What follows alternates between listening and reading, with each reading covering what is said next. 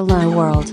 Replicant FM is a podcast by Kantaro and Omami, talking about various topics towards the universe and the future. It's time to talk. お嫁さん学校ってなんて言うんだっけ、そういうのって。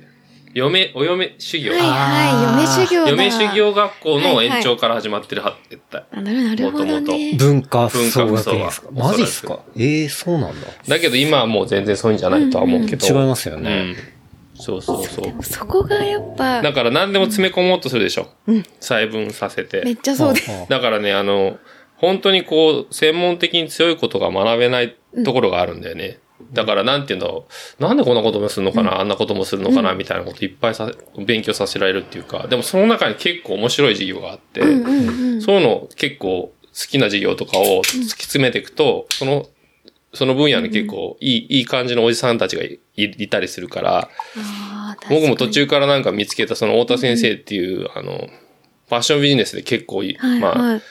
えっ、と、伊勢宮家の、えっ、と、ずっとそういうクリエイティブを手伝ってたおじさんがいて、途中から松屋銀座の研究所っていうと、ー。生活研究所って言ったかな？いうちょっとクリエイティブな部署があって、そこのバイイングチームの人のなんかトップに彼はなって、みたいな人のところが、人が、なんか、両国にファッションビジネススクール、今も多分あるんだけど、はいはい、めちゃめちゃ近いて、所です。なんかそれのなんか第一期でね、なんか、学校終わった後にクラス受けてた。あ、そうなんだ。え、じゃあ文化の終わりでまた別の文化のね、クラスを3年生の途中で、うん。本当にね、ファッションに携わりたかったんだよね、あの時。うん。うん。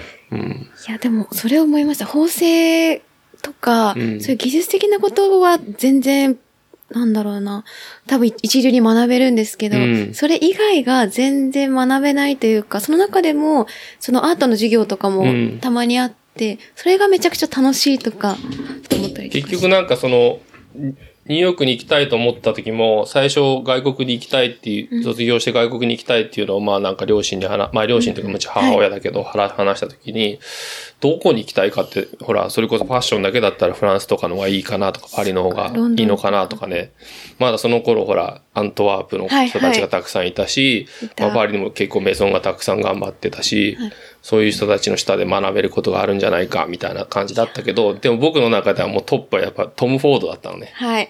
うん。で、トム・フォードっていうのは、やっぱりアメリカ、アメリカ、まあアメリカ人で、でもその時に90年代頭にグッチっていう、まあ今までもあるけど、グッチのクリエイティブディレクターをやってて、そのクリエイティブディレクターっていうポジションがものすごく、ひこう、自分に響いてきた。このポジションって何なんだろうみたいな。はいは全然だから、デザイナーでもないし、縫製も絶対しないと思うし、いつもかっこいいスーツ着てて、なんかちょっと綺麗、まあ彼はゲイだけど、なんかか綺麗な、なんかこう、女性たちを引き継いで、なんかこうスーツ着た人たちが周りにいるみたいな、い。でもなんかディレクションしてディレクションしてて、その時のグッチのショーがめちゃくちゃかっこよかったから なんかこの人たち何やってんだろうって言った時に、クリエイティブ、その彼らクリエイティブのオフィスがあったのはニューヨークだった。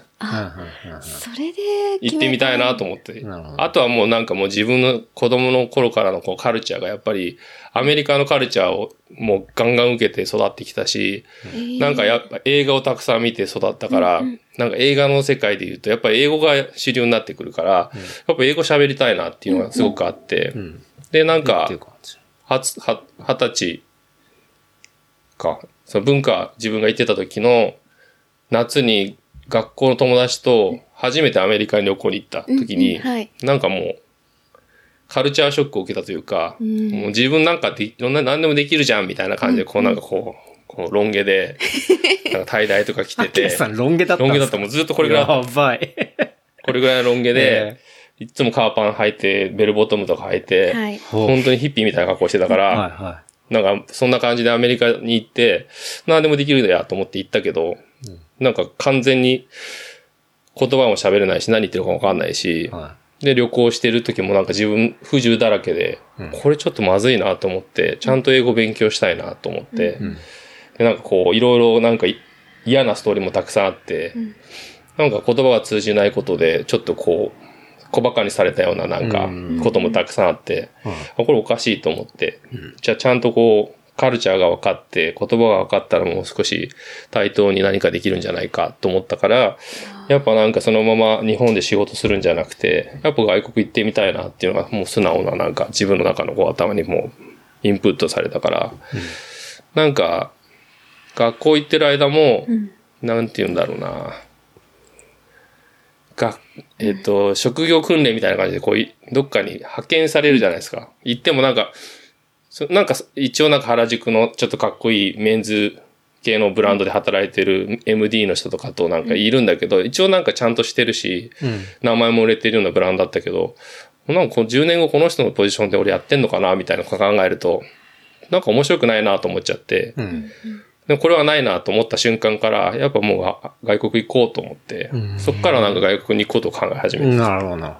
あ、じゃあ学生の時にそう思ってから、すぐもう就職とかせずに、卒業したら行こうっていうふうにそう。決めたわけ。うん。ちょっとじゃあ、もうね、話し始めて。あ、もうおりますすごめんなさい。勝手にいやいやいや、全然。もう、あの、流れに身を任せる番組であるので、はいすいませんなんですが、いやいや、ありがとうございます。今ね、あの、ちょっと、3人でね、もうすでに飲みながらというところではありますが、今日は1月21日土曜日の、えー5時半ぐらいですね、夕方。はい。というわけで、えー浅草橋のね、あの、スタジオからお届けという感じなんですが、えー今日のゲストはですね、アキラ山田さん、山田アキラさんですね。えーちょっとご紹介させていただきますが、えーフォトグラファーであり、えー冒頭ね、あの、ちょっとお話ありましたが、えー文化服装学院でファッションデザインを学んだ後、えー1998年、東京からニューヨークに移り、ハイエンドのフローラルデザイナー、フローリストですね。として活躍されて。で、えーブティック、レストラン、プライベートパーティーのフラワーアレンジメントを、まあ、6年間行った後、2004年から、えーフォトグラファーとして、えー活動を開始したと。で、今ですね、2023年。まあ、正確には2022年に活動拠点を、まあ、東京に移し、えー雑誌、カタログ、まあ、広告の撮影とかですね。で、えーご活躍中というところで。で、えー趣味は山を走ることと いうわけで。はい。シンプルだ。そんなね、あの、趣味がシンプルだ。アキラさんですね。はい。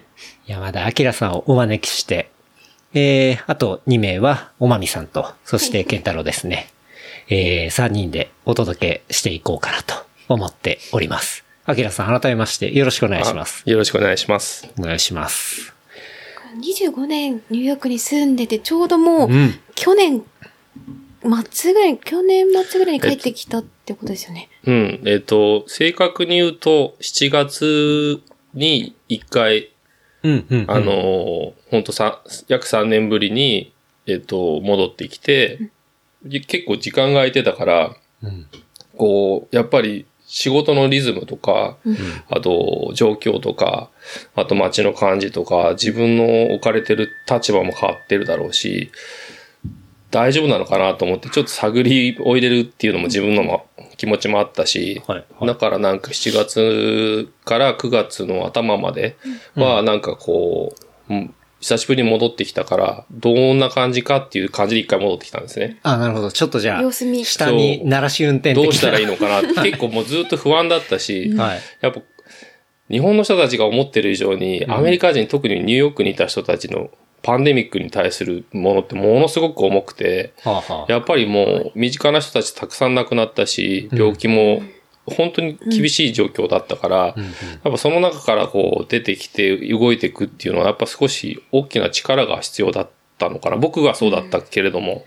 で、まあなんか結局、もっと早く移動すればよかったのかもしれないけど、結局なんだかんだ言って2年半、2000多分20年の3月に、えっと、日本に出張に来て、3月に戻って、ニューヨークに戻って、1週間後にロックダウン的なちょっとこう動けない状況になって、はい、はい。だったからうんなんか、そこから、まあ約2年半から3年うん、うん。目に戻ってきたから、結構なんかこうカルチャーショックがあるんじゃないかみたいなとこもあった。はい、はい。実際。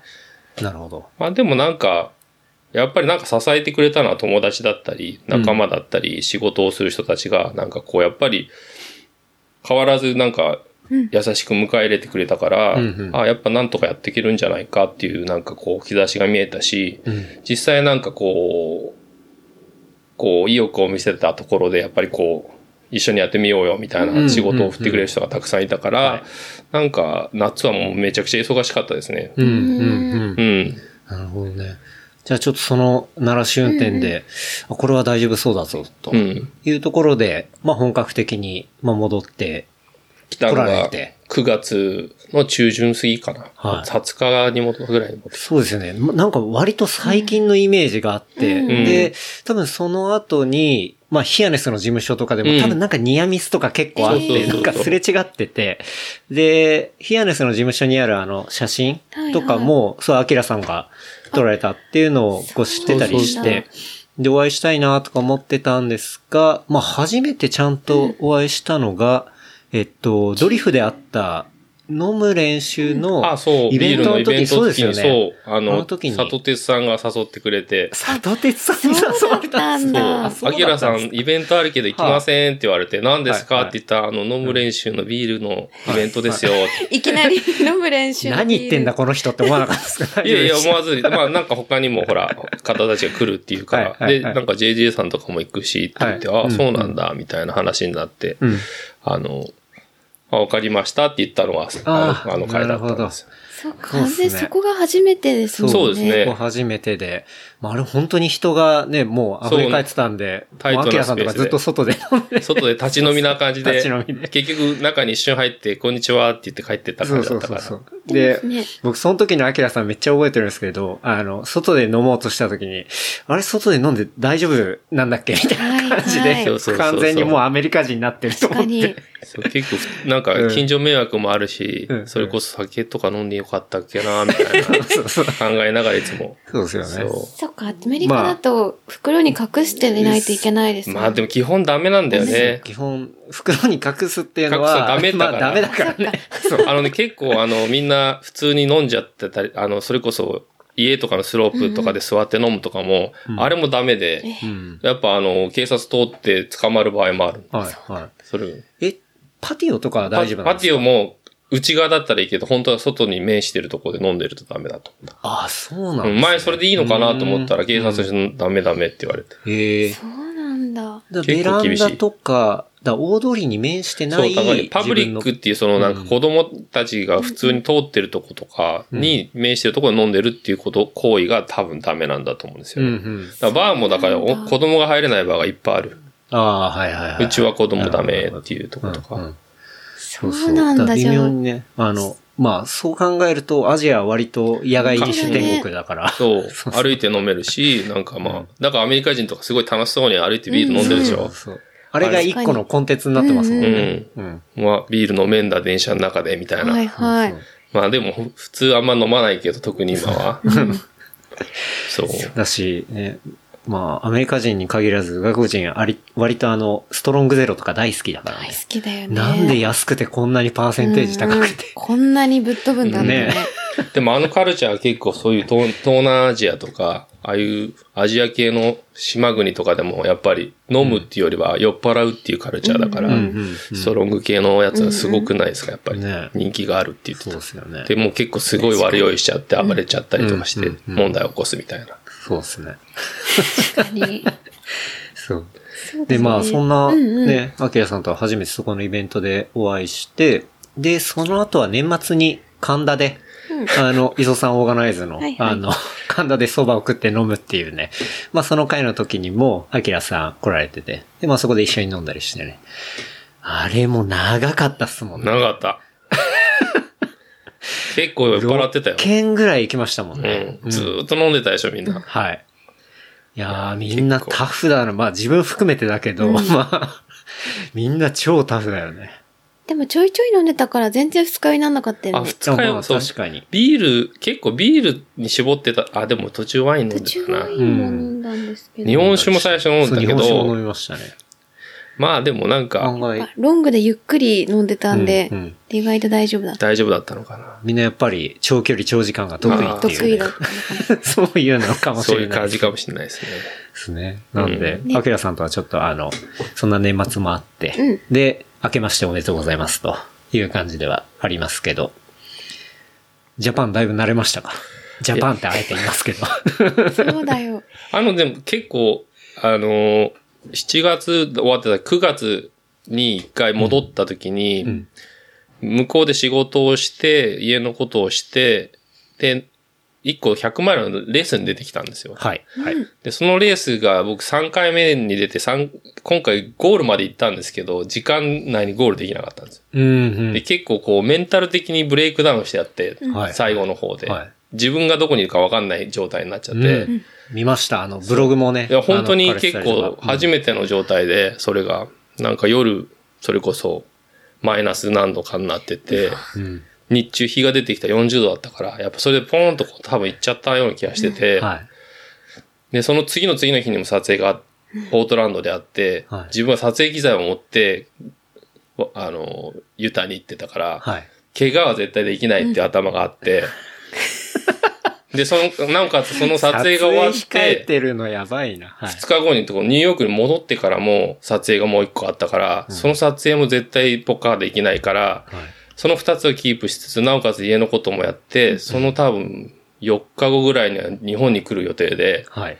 で、その4日後のその日本に来た後もすぐに北海道に出張に行く予定があったんですよ、撮影で。ハードスケジュール。で そこまでが全部のパッケージ頭にあったから、はい。はいこれは絶対に、怪我は絶対しちゃいけないと思いながら走ったっていうのがすごい多分大きかったんだと思うけど、うん本当にメンタル的に結構おかしな状態になって、うん。なんかレース中にこう最後もうわけわかんなくなって、はい。で気づいたらもう時間も過ぎてしまって、ゴールに着いたらまあもちろんゴールがもう少し掃除され始めた時だったからうん、できないみたいになって、はい。まあそのレースはゴールできずに、うんまた保留になったんですけど、うん。はい。だから、また100マイル挑戦しに、あの、ユタには行かなくちゃいけないんですけど、4回目の挑戦。はいただ、今年は違うレースに出るから、うんうん。まあ、それはい一回休みにして、うんまあ、来年、再来年か、来年か24年ぐらいに行けたらなっていうところなんですけど、うんうん。えそれユタのなんて大会ですか？ワサッチっていうあ、、ワサッあチ。だはい。聞いたことあそなるほう、どね。ワサッチ100っていうフロント100。4回目でどうなるかっていうところなんですけど、うんうんまあ、それ終わって、撮影も全て終わって、まあ、日本に来て、うん。まあ結構もうなんかガリ、多分今結構こう、数ヶ月で体にこう、肉がついた感じなんですけど、うんうん健康的な感じです。健そう、今健康的なんで、多分来た時相当弱ってたから、本当にガリッガリだったもん、なんか自分で分かったから。はい。うん。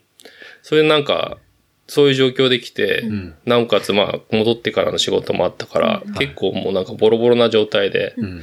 過ごしつつ、まあなんか生活のをどうしようかみたいに、こう、部屋も探さなきゃいけないし、うんはい。はい。仕事は僕一人でやってるんで、うん。営業からほら全部の最終の終わるところまで全部自分でやってるから、そうですよね。まあ、請求するところまでも最後までってことですよね。からなんかそういうのを全部こう整えながら、はいなんとかこう、まあ以前からなんか日本に行ったり来てたりした時もあったから、うん。まあなんとかなったけど、はい。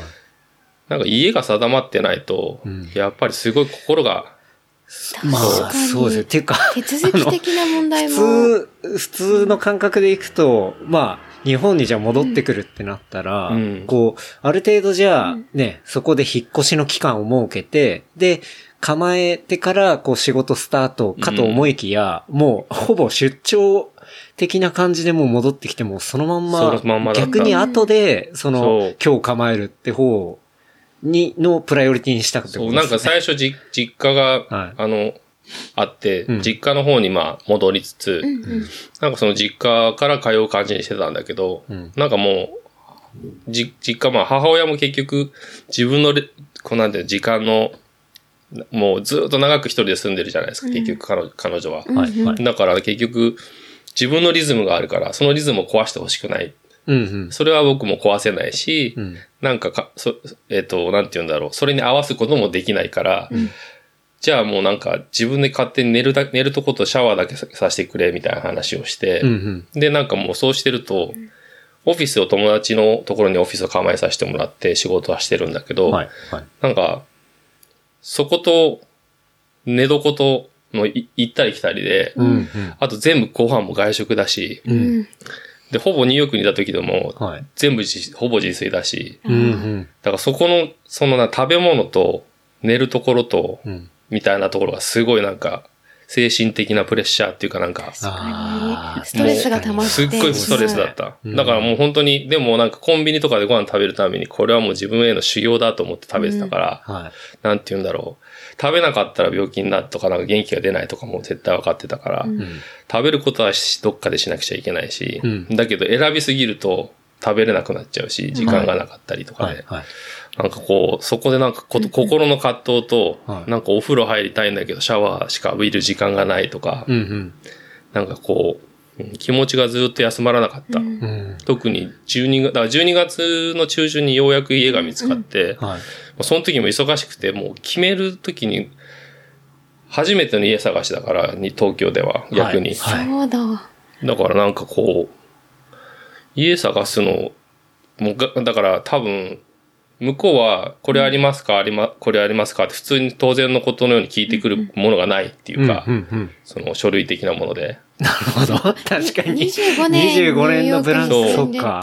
これありますか？かないですって、あなんかこう、えっと、収入証明書は、ざでもアメリカのだったらあります。って、それでもいい。ですか？って言ったら、それでいいとことダメなとことあるんですよ、みたいな話になったりとか、ちょっとなんか言うたんびに、ちょっと待ってくださいって言われて、なんか上の人に聞きに行くわけですよ。はいはい。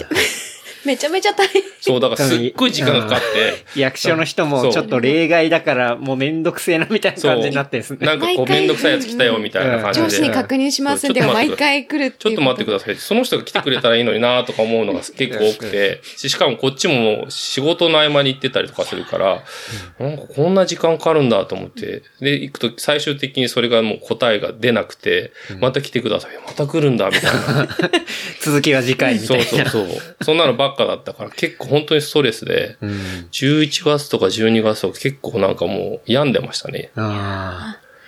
なるほど。うん。しかもだって25年ぶりにもう東京に住むっていうこと自体で、街の状況も結構変わってたりもする、街の状況は意外に、そうでもないですか、うーんと、いや、でも最初の特に7月から9月の間は外人がいなかった。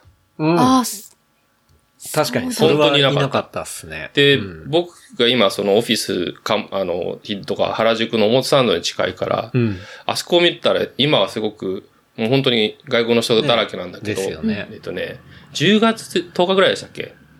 なんかちょっと緩和されたの。はいはいはい。確かそ本当にピれぐらいだタッとあのったと思います時から、あとは本当に一気に人がブワーって増えた。うんうん。特に外国人の方たちが。確かに。この海外もその時期以降からめちゃめちゃ増えた。増え浅草上の秋葉原、うん。この川沿いもですし。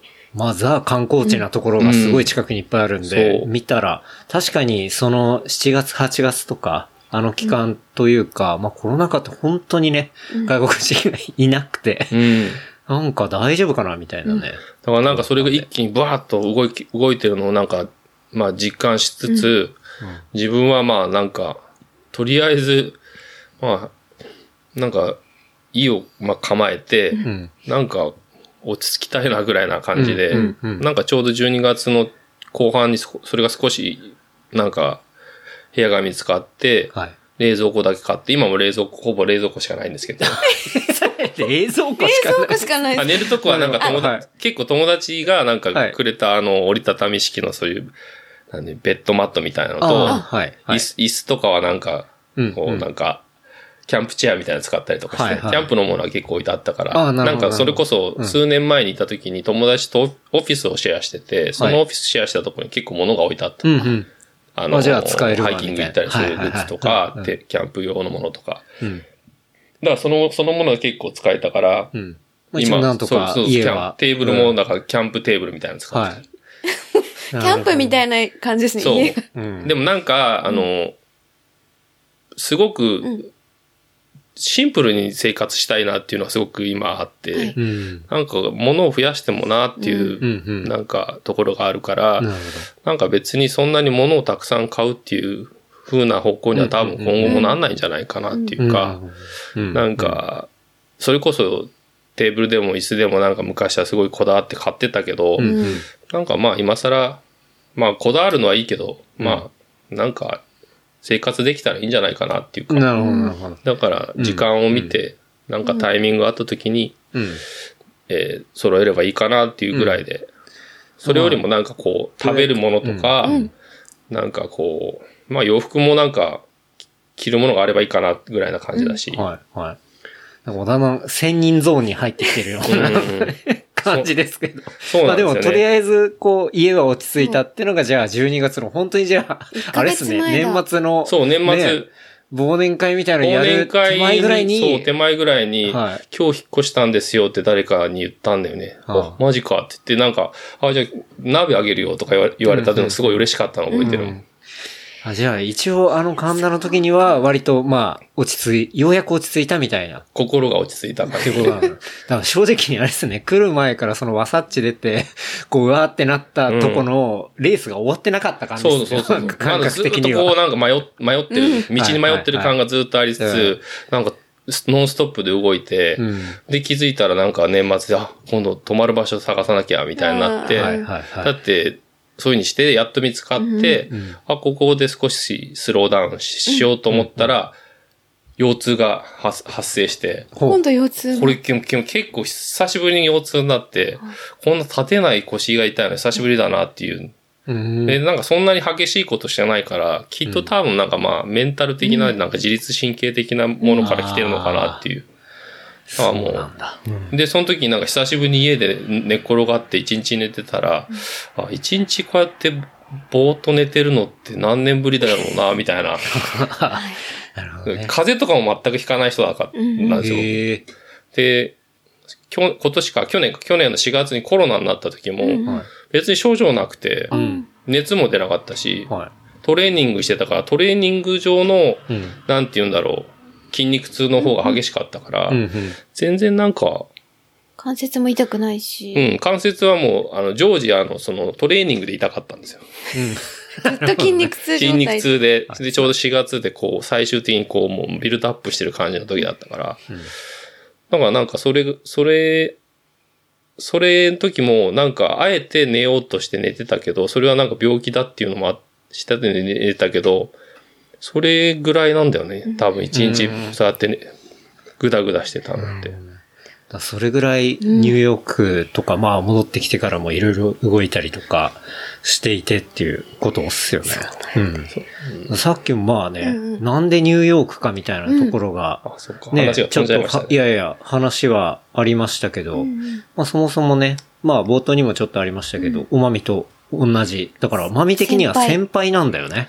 そう、そう文化服ですかね。装学院の。ね。十もちろん被ってはないですけど。そうね年齢がね十何離れてるから十年ぐらい、十何年ぐらいですよ。何年卒ですか？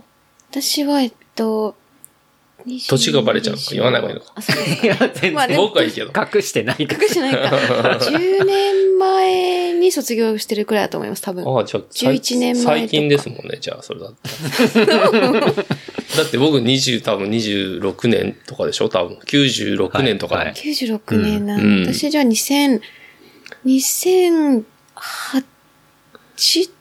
2010とかですかね。あ多分2010卒業年、11とか。96年とか、僕は96年うん。だったような気がするんですよね。完全同じ科の卒業。あ、しかも同じかな。同です。そう。文化ってね、いろいろ、こう、あります。なんだろう、マーシーさんとかエディターかみたいな、なんか割とマガジン系の科だったと思うし。エディター科はないか。スタカかな？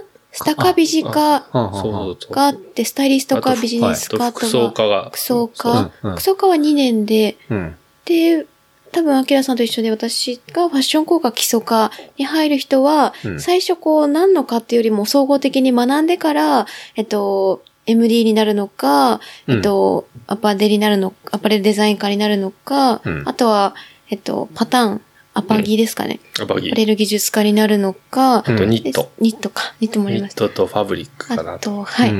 と、あとそこからメンズ科に行くのかっていうのに分かれる、総合的に何をするか決める科に入ってから分かれていくってとこが一緒でした。なるほど、ね。のがあって。うん。で、その中で、アキラさんはメンズメンズ。の方に行ってとそう。いうところで、で、あれですよね、まあ、ファッションの仕事を当然やっていきたいみたいな、最初はね、うん、そう。感じで。そうです。え、デザイナーになる、デザイナーというか、メンズの方に行きたいなと思ってたんですか？一番最初。は、なんで文化に行ったかっていうと、うんうんはいスタイリストになりたかった。はい。うーん。多分スタイリストをするには、あの、どうし、どう、どういう道、こう、道があるのかなって探った時に、文化とかもあるよっていう話になって、うん。なんか学校見学に行った時に、スタカはあるんだけど、なんかこっちのファッション効果で学んだ方が、なんか回しが効くからこっちに入ったらどうですかって、あの、そのジムの方がおおっしゃってくれて、はいはい。あ、そっかと思って、まあそんなに自分もそこまで分かってなかったから、まあそういう方がいいんだったらそうしようかなと思って、入ったらなんか逆にこう作っていくことに楽しさとか、うん。まあなんか別にファッションって別にその、なんていうのデザインだけしてるんじゃなくて、こう、美術史とか、はい。なんかそういうことも学んだりとかもうん。学校でするんですよ、あそこって。うんうんうん。あとファッションデザイン画とかも書くし、なんかそういうことやっていくと面白いことも出てきて、あなんかこれ面白いじゃんみたいになってきて、で、なんか、生徒もなんか全国から多分面白いやつが集まってきてて、はいはい。なんかそういう子たちと毎日会うのが楽しくて、うんうん。なんか学校は僕楽しかったんですよ、すごくうーん。で、卒業して、さあ外国行こうっていう、なって、まあ最初はもちろんデザイナーになりたいなと思って行ったけど、言葉も喋れないし、まずだからこ、なんか何でもできると思ってまた今度変な勘違いしてアメリカにまた望んでいったけど、結局言葉ができないから、まず最初英語を学ぶところから始まる。うん。うんはい。で、生活力もないし、最初は仕送りをね、してもらって、なんとかやりつつ、うん。でも何でも高かったし、25年前ちょうど140円で、ああ今あ。ちょうどじゃあ今のちょうど今というか、この間ぐらいの。140何円で、はいはいもう何でも高いじゃん。でもただ25年前は、今より物価が安かったから、みああ一番簡単なので言うと、コーヒーがその頃、えっと、そういう、ベンダーでそのなんか、カートみたいので、道はい端で売ってるコーヒーってわかります、なんか、青いカップに入ってるやつ。屋台的な？そうそうそう。はいそこでドーナツとベーグルとか、うんうんなんか簡易なパンにバター塗ってくれるとか、そういう感じのお店が朝出るんですよ。朝から昼ぐらいまで。うんうんうんうんそういうとこでコーヒーこれぐらいのカップで買うと、はい。最初50セントだった気がするんだよね。おー。でも今2ドル50ぐらいするの。はい。5倍ぐらい。安い。はい。そう。だから、そう考えると安かったかな。だかうん。らそういうふうになんか、安いものがまだあった気がする。うんうん。で、部屋も、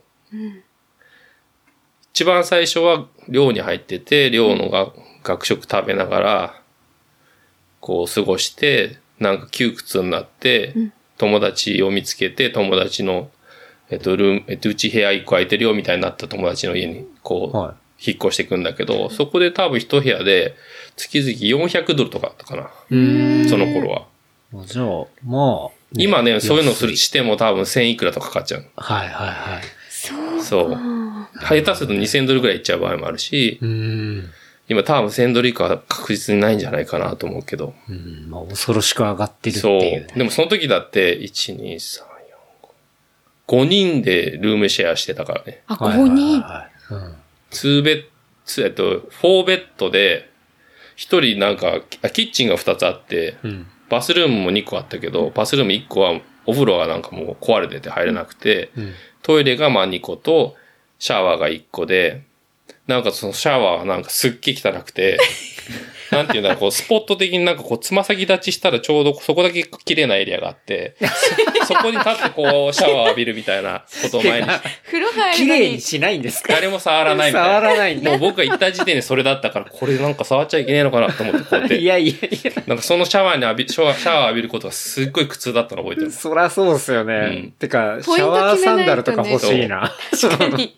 で、その片側のキッチンにはもう一人住んでて、人が。キッチンにキッチンに一人住んでて、そこが多分一番安いみたいな感じだったけど、はいなんか、それ、な、それで5人みたいな。4部屋と、キッチンに1人と、はみたいな。い。え、で、あの、アキラさん自体はロン毛でベルボトムなんですよ、ね。ベルボトム。あ、その時はね、ちょっとあの、ルーズな格好してたかもしれない。はだけど、ロン毛だったかも、と思う。うんうんまだ。ロンゲルーズで。あ、なるほどね。でもあっちで見つけたもう友達ってことですよね。その時は、うんそう、今でも彼はニューヨーク住んでるけど、うんその、その彼以外はほぼ25年で男の友達で残ってる友達いないんじゃないかな。うーん。うん。え、でも、完全に向こう移ったのって、マジゼロ発信じゃゼロ発ないですか？信。うん。最初、何で稼いだりとか、えっとね、やっぱ最初は本当に仕送りをしていただいて、そのお金でなんとかやってて、はでもここからは私出さないから、い。うん。自分でやりなさいって言ったのが、確か1年ぐらい経ったぐらいの時で、うん、うん。さあここからだみたいな感じだ、をはい。覚えてはい。はい。てうん、そっからなんか何でもいろんな仕事をした気がするかな。例えばな、何ですか？僕ら、だから多分、もう、今更、だからイイリーガルなことでもまあ、そうないんだけうん。うん。ど、結局、ぼ日本で働くのにもビザが日本、外国人には必要なのと一緒で、うん。アメリカで僕が、僕らが働く場合っていうのはビザが必要なわけですそうよ。ですよね。はいだか。らビザがない人は、ほ本当は働いちゃいけない。そうですよね。働いちゃいけないから、うんアンダーテーブルだから、キャッシュでもらえるとことか、はいそれを容認してくれるとこでしか働けないわけうん、です。で、それも今どんどん厳しくなってて、はい今は多分同じことは、まあ、できないかもしれないっていうのを前提にこう話していくんだけど、その時はなんか結構日本食だったり、うんレストランのバッグだったり、はいはいはえっと、バスボーイって日本の人たち意味わかりまい。す？ボバスーイ。ボーイえ、バスの運転手ではなく。レストランでウェイターの人たちは、うん。こう、ウェイトをこう、まあ、お客さんにこう、注文聞いたりはい、する人がいるんだけど、そのバッグにいる、なんかこう、飲み物、水、水かソーダ、あ、違うと、だから炭酸水か、うんあと、こう、食器を片付ける人をバスボーイって言うんですよ。はあ、はあはあはあ、その仕事はあんま喋んないから、うん。結構外国人の人が最初に入ってくる仕事で、そこから昇格してウェイターになるんですよ。あ、なるほど。なるほどそっか。そうウェイター、ウェイトレスの、こう、さらに黒子みたいのがいるってことですね。そう。なんかその辺の仕事はなんとかなんかうん。できるんだけど、うん。でもレストランに行くと絶対そういうのがいて、はいでウェイター、ウェイトレスの、ウェイターの人たちの、その、なんて言うんだろう、差別化がすごいしっかりしてるから、アメリカに。はい。自分たちの、自分のテーブル、こっちのテーブルみたいなの分かれてて、うんうん。なんかそうそういうのの、なんか、バスボーイの仕事は最初はできたかな。なるほどね。最近で言ったらね、その仕事ってもう正直あの、ロボットが運んでたりしますもんね。そうそうそうそうんウェイターはまあ、お客取り行って、そういう皿下げるとかはね、あの、この間行った、あの、哲司さんとか飯食った時も、普通にロボットが運んでたから。うん日本とかだと特にそういうのはもう全部自分たちでやっちゃうでしょ。うんうんただなんかその辺がアメリカはなんか細分化されてて、うん。なんかそれこそ移民も多いし、はいあと言葉喋れない人たちもたくさんいるから、うんうんまあそれも結局自分は移民だし、自分も、うん。あ言葉喋れない人っていう。結局だからなんて言うんだろう。自分が今まで日本にいた時にはない状況にもう完全になってて、なおかつその状況でもお金をどうにか稼がなきゃいけないっていう環境にいたから、まあだから、最初はだから何でもした気がする。うん。うん。できる仕事。何のつてもなかったりして仕送りもなければもう生きるか死ぬかみたいな、そう、だからもうここからは、なんか自分でやるしかないっていううん感じだった気がする、うんその時は。じゃあバスボーイもしながら、あと日本食の、なラッキーなことに、なんか日本食のウェイターの仕事を、うん。なんかこうできて、最初超怒られながら、できないから。何で怒られるんですか？できないから。あ、接客をやったことがないからそうそうないし。髪の毛とか長いし、はい。髪の毛。髪髪の毛が料理の中に入ると。入っちゃいけないけど、まあ入らないけど、まはい。あ、こう、鉢巻きとかしてるじゃないですか。ああ、鉢巻鉢き。巻きして、うん。うん。バンダナとかして。そういうのをしながら、うんまあ生活的をどうにか稼いで、はい。まあなんか、最初はそれでなんとか生活しながら、うんうんただもうちょっとクリエイティブな仕事をしたいっていう方向に向かってって、うん。で、出会ったのがお花の仕事だったんですよ。ほうほう。え、どうやってね、出会ったんだろう？出会うんですね。うん。じゃあまあみんなでシェアルームで生活しながら、こうまあそういうところでサバイブしながら、お花に出会うと。シェアルームで生活していく間、僕ね結構ね、ニューヨークにいる間20回以上引っ越ししてるんですよ。お一年に一回ペースいや、もうそんなんじゃなくて、結局、うん外国人でお金がなそんなになくて、コネもなくて、知り合いもいなかったら、うん。まず、部屋を借りるってリースを持てないんですよ。あほうほ部屋のリースを。う。はい。だって結局保証がないから、確かにく結局クレジットヒストリーがまずないから、うんそれがないことで、えっと、信用がないから、うん1年分先払えるみたいな感じで言われて、はい払えないみたいな。だだからそうなってくると、うん。サブレットって言って、はい。誰かの部屋のまた、はいまた貸しみたいな。のか、もしくはなんかもう、誰かが借り、えっと、オーナーがいて、その人と一緒に住むみたいなやり方しかなかったんだけど、うんそういうのをずっと繰り返して、多分、その、ウェイターしてた時は、最初の頃はい。は、友達の、えっと、へ、住んでない部屋を借りたと思う。うん。うん。うん。で、最終的にその部屋住むかって言われてるぐらいだったかな。まあそういうふうにしてて、まあ、そこの話はまあいいとして、うんうんえっと、そのレストランのオーナーの方たちが10店舗ぐらいマンハッタンにレストランを持ってたんですよ。ほう。すごい。そう。すごいいろんなバーとかレストランとか。めちゃ展開してる展開してる人たちで、で、最初の頃って、あの、やっぱ2000年代頭ってに、うんニューヨーク結構バブルだったんですよね。はいはいはいはい。だから、なんて言うんだろうな。景気が良かったんじゃないかな、きっと。うん日本食も人気が出てきてて、うんそれはあれですね、2008年のリーマンショックの前前ってことですね。はい。確かに。うん。だから98年、99年、うん2000年ぐらいまではなんかちょっと、うん。あ、2000年ぐらいからかな、僕がしアルバイトいっぱいし始めたのが。うん。90 99年ぐらいうんかな。1年ぐらいはなんか、こう、のらりくらいやってた気がするから。そう、だから2000年前後だから始めたから、で、その、オーナーの方たちの、うん。えっと、副社長さんだ。副オーナーの奥さんが、その全店舗のお花の入れ,、入れ替えを毎週2回してたんですよ。なるほど。はい。お店のね。うんうん。ほいで、いつもこう、大きなお花の束を持って、僕がランチタイムにウェイターをやってたから、うん。来ると、いっぱい持ってきて、ああ、おはようございます、みたいな話になって、うん。なんかその、こう、大変そうにしてて、うん。あなたなんオーか、ナーの夫人が。そはい。朝とか暇じゃないみたいに言われて、はいはい。暇じゃないけど、あの、どうしました？って言ったら、なんかあの、手伝わないって言われて、はあいあ、いいっすよって言って、うんうん。で、手伝い、手手伝い始めたのがうんうん。一番最初で、ええなるほで、なんかもうよくわかんないけど、はい。もうなんかそのウェイターとかしたしてたくないし、なんか自分いろいろクリエイティブな仕事したいと思っていたはずだから、ど。そうですよね。どうにかしてそっちの方に近づきたいと思ったから、何か手作業してたいと思って、うんうん。それでお花の仕事を、まあ別にすぐにはファッションとかに繋がらないけど、ん。まあやってみようって言ってやってみ、始めたんですよ。うん。じゃあ、婦人きっかけってこと婦ですね。人きっかけだし、ね、アルバイトきっかけっていうか、うん。だから普通だったらバスボーイからね、ウェイターみたいな感じになってて、うんもうでもその時はウェイターになってウェイターしてたその時はウェイターからまさかのこう、あの、なんて言うんだろうな。フラワーボーイ。ねそうあ、ふなんか別にになんて言うんだろう。まあなんか、フローリ。一週間のうち、そのまま4回は多分お同じようにウェイターの仕事をしつつ、うんその後の2回空いてた日を、うん。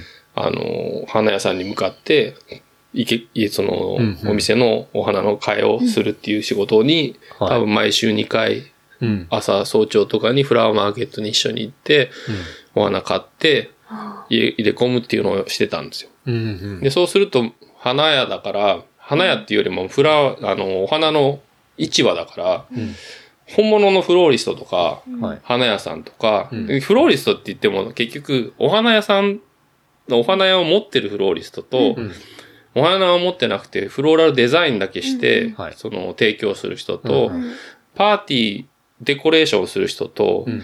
ちょっと全然業態が違うんですよね、ちょっとずつ。確かに、一つの言葉で言っても全然やるもそう。のが違う。でパーティーデコレーターの人たちっていうのは、自分はどどちらかというとデコレーション、その、パーティーをオーガナイズする、はい。プロデュースする、その中の一部としてフラフラワーデザインがあるみたいな。はいはいはい。位置づけだから、うん逆に言えばその人たちは自分はお花屋さんなくて、もともとフローリストだかもしれないけど、フローリストのフリー、フリーランスのフローリストを何人か抱えて、その人たちが作業するっていう。はいはいはい。だから結局人手がいつも必要なんですよ。うんうん。で、なんかまあ、マーケットにいると、見たことない人たちは話しかけてくるわけですよ。で何やってんの？みたいな。いはい。や、こういう仕事を手伝ってる人、おううちでもやんないみたいに言われて、言われて、へほうほう。こっちの人だったり、あっちの人だったりに、あ、じゃあ今度こう行ってくるみたいな感じで、うんうん。こう輪が広がっていって、はい。で、やっぱ景気が良かったから、めちゃくちゃパーティーがいっぱいニューヨークあって、おーほんと1000人て単位のパーティーがあったり、はい。もう本当の、ワードルフ・アストリアってすごい大きな老舗のホテルがあるんだけど、はい。そこのホテルとかのもうバンケットルーム全部使ったウェディングとか、はい。なんかもう本当ちょっとびっくりするようなサイズの、なんはいかそういう、なんていうんだ、パーティーがいっぱい行われてたかはいはいはいら、そうすると僕みたいなフリーランスの人が2、30人一緒に働いて、1個のもの飾り付けるみたいなのが結構多かった。そんな大人数で、フローリストだけで。そういう仕事だと結局人がいくらでも欲しいから、はい。だからなんか結局、その時はすごい、なんかそういうののなんか歯車の一つとして働いた気がする。ええそうかそれもうものすごい金額、多分だから何千万っていうのを多分はい彼らはチャージしてるんじゃないかな。うーん。その朝の4時ぐらいのフラワーマーケットで、めちゃめちゃ仕事が最初はだから一人の人だったけど、なんか結局狭いから、ここでやってんだよね。ああ、じゃあうちでも来なよ、みたいな感じになってくるみたいな。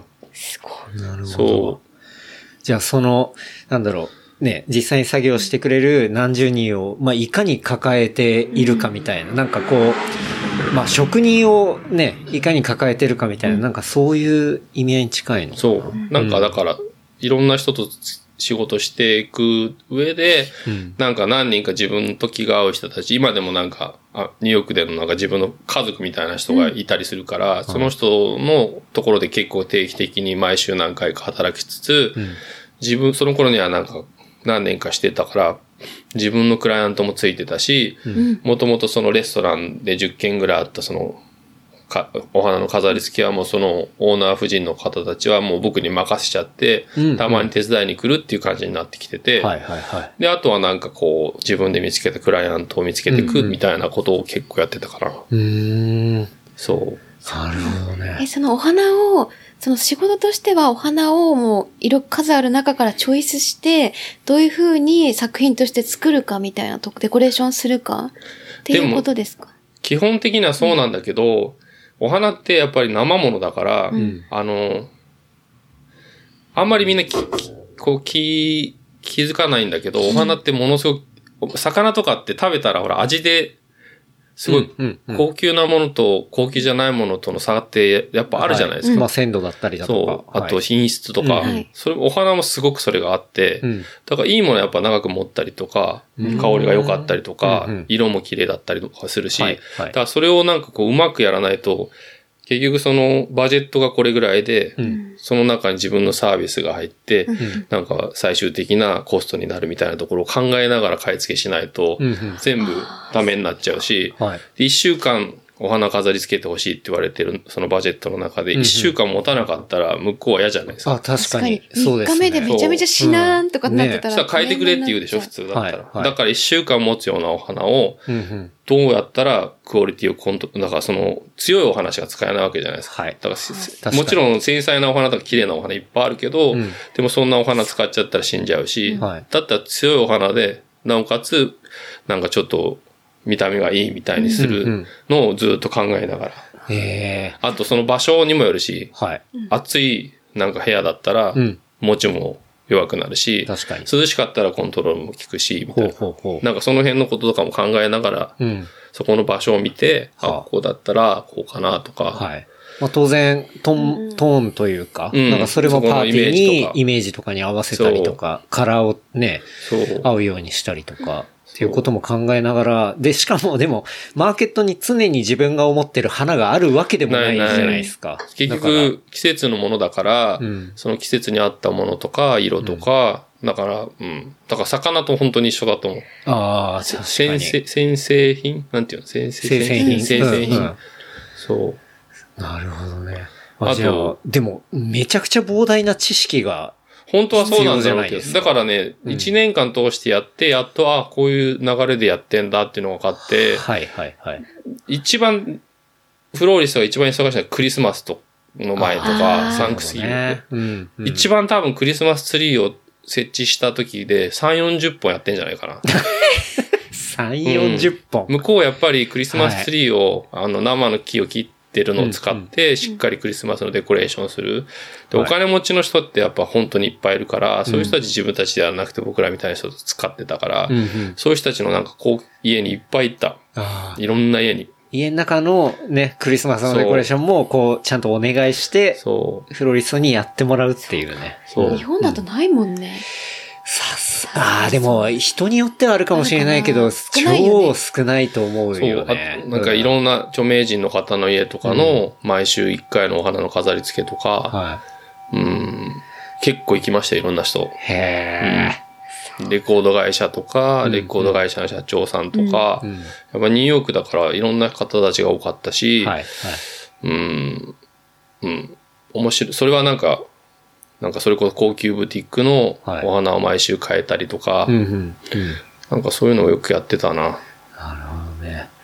でも結構なんか、毎回、やっぱり新鮮なものを求められるというか、なんかね、ルーチンでやってても、うん当然向こうもじゃあクリエイティブの人であれば、なんか求められるもの、やっぱ常に新鮮な、なんか驚きがあるようなものを求められる気がしますけど、なんかそれが結構大変そうかなとか思ったりしますけどね。うん、なんか結局その、だからしょ、その、その限られた、その、ものの中でどうやってそれを表現するかっていうのは多分一番重要だったのかな。なおかつ生き物、まあ死んでってはいるんだけど、ん生き物だからそれをどうやって見せるのが一番うんこう、いいのかなとかね。うん。そういうの考えながらやってたかな。確かにこういうの欲しいみたいので作れないですもんね、お花って。一から。うん一からというか。形が決まってるから、それをどうやったらクリエーションできるのか、みたいな。うん。なんか、本当は一週間だけど、やっべ、4日でちょっと元気なくなってきたみたいなこととかもありましそう、だた。からそう、そうなってくると、うん。ちゃんと予算があるようなとこだったりすると、タッチアップって週の真ん中に、あはいのはいはい。ーうん。枯れたやつは買い、買いに行ったりとかもしてたけど、まあ、大概一週間だって一週間でなんとかなるうんうん。ものにしてたような気がする。あとはあれですね、こう、水にちょっとシャキッとするようなやつ入れたりとうん。か、っていうのも、なんか、せね、石灰みたいななんかうんお薬を入れたりするんだよね。うんうん。なんかね、あの、花屋さん行ってさ、こう買うと、まあ大体そのうん液、長持ちするような液とかはなんかね、もらったりするよね。あれ長持ちするっていうよりは、水が腐っちゃうんですよ。ああ、そうなでんだ。腐っちゃって、その腐っちゃうのがこうは菌を繁殖させて、はい。よりなんか匂いを発したりとかするから、それを止めるものだけだってあって。そういうことなんですね。だから結局、うん一番お花を保たせるには、毎日お花の水を変えてあげるっていうの。あ、そこなんですそうね。なんだ。水をいかにちゃんとフそうレッシュにしておくか。で、へなっちゃった場合はお湯とかでシャキッとさせてあげたらいい。お湯？お湯お湯でピャッてこう目が覚める。そうなんですか。お湯とか死んじゃいそうですけど、逆に。お湯、お湯でキュッと目が覚める大概。目がさ、そうなんですね。フィアってなってたらフィアって持った立ち上がる。へえ。大概。え、ネットお湯ってかけるって。熱湯じゃないですよね。かけなくてね、下から吸い上げてから熱湯の中にピュッと入れてあげるとか。あ、熱湯。熱湯じゃなくてもいいけど、まあ熱いお湯。とかね、いろいろある。そうなんですね。なんか外側からしゅ水を吸収するような朝、あの朝顔みたいなああいう植物は、はい。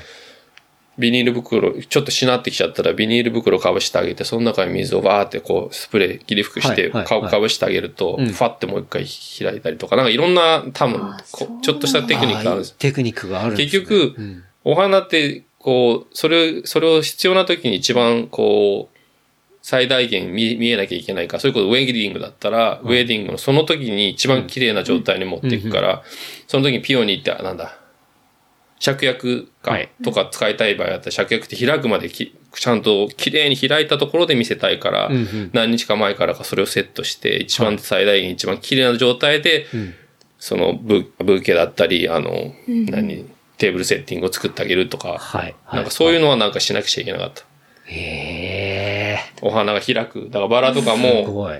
こう開いてる状態のバラが綺麗なようなバラだったら、その最大限のバラを提供するみたいな。うんうん。なんかそれはなんかみんなやってたと思う。まあ今でも皆さん多分きっと東京でも皆さんやってると思うけど、うんうんうんうん。あとはなんか、もっとなんか日本の人たちも、なんか身近にそれこそこういうところにポッてお花が置いてあるみたいな生活が増えていくと、確かに、ね。気持ちも広がっていくような気がするけどね、うんなんか家に置いてあげるっていうのはすごく変わっていくと思う。確かに。しかもなんか結構日本ってお花屋さん多くないですか？まあ、ありますね。その辺になんかちっちゃいお花でいっぱいあるそこでなんか本当に、い、い、一輪でもいいし、うん。一束でもいいし、なんか買って置いとくっていうだけで、なんかお花ってすごく気持ちが、あ、なんかニコって笑、笑、笑っちゃうっていうか、なんか自分がお花をね、デリバリーするときともすごくあったから、お花デリバリーして嫌な顔した人一人もいないんだよね、今まで。ああ、それ思いますね。すねもう大体何か、あーって言って、はいなんか、プレゼントとかしたりするときは、大体、あの、迷ったらおお花花屋さん行って、うん。花束とか渡したりみたいなことはすごく多いですね。なんか、そう、物も、うん。あの、思い浮かぶときは全然物もあり得るんですけど、結構、そう、お花ってもらって嫌な人ってマジでいない。そうっていう。うん。で、なおかつなんかちょっとしたなんか謝礼とかだって、うんなんかこれぐらいのお金お金をもらうんだったら、みたいな感じ、お金であげるんだったら、だっていう時とかって、お花ですっごいそれこそしっかりしたお花とかあげて、こんなのもらえんだ、みたいな感じの時もあるし、確かに。なんて言うんだろう、お花はなんか結構、うん、いいですよね。ね。笑顔を生むと思うけど、確かに。だから生活の中にお花をうん置くっていうのはすごくいいと思います。別になんか本当におしゃれじゃなくてもいいし、いいところに普通にコップの中にお花の玉がピュッと入ってるだけでも、うんうんうん。なんか本当にそうですよね。気持ちが変わるっていうか、うちもハマってたんだよね、おそう。花に。あ本当に？あの、い。すぐ近くに花屋さんがあるんで、うん。まあそすごいこでおしゃれでいろいろ見たことのないお花を、うん。こう、なんだろう、置いてるところなんだよ置いてね。とこあって、買ってたりしたけど、あれだね、今続いてないね。続いてないそうまた買いたいね。買えないうんそうそう。まあ花瓶とかあったりするからね。そう、ん全然なんかその、それはなんか、そう、まあ手間かかんないしね、もかかんないう本当に刺すだけだから。うん。ただなんか切り花はやっぱり切った瞬間から死んでってるから、まあまあ、そうですね。なんかそういう感覚が増えていった時に、次のなんかステージに自分が考えていったのがあったんですよ。ああ、なるほど。うんそのお花の仕事はでも結構長く。うん。さっき6年って言ったじゃないですか。はいはいでも多分そこから1年半は結局写真の仕事で最初食べれないから、うん。1年半ぐらいは続けてるんですよね。だから7年半ぐらいトータルでやってて、なんか、なんて言うんだろうな。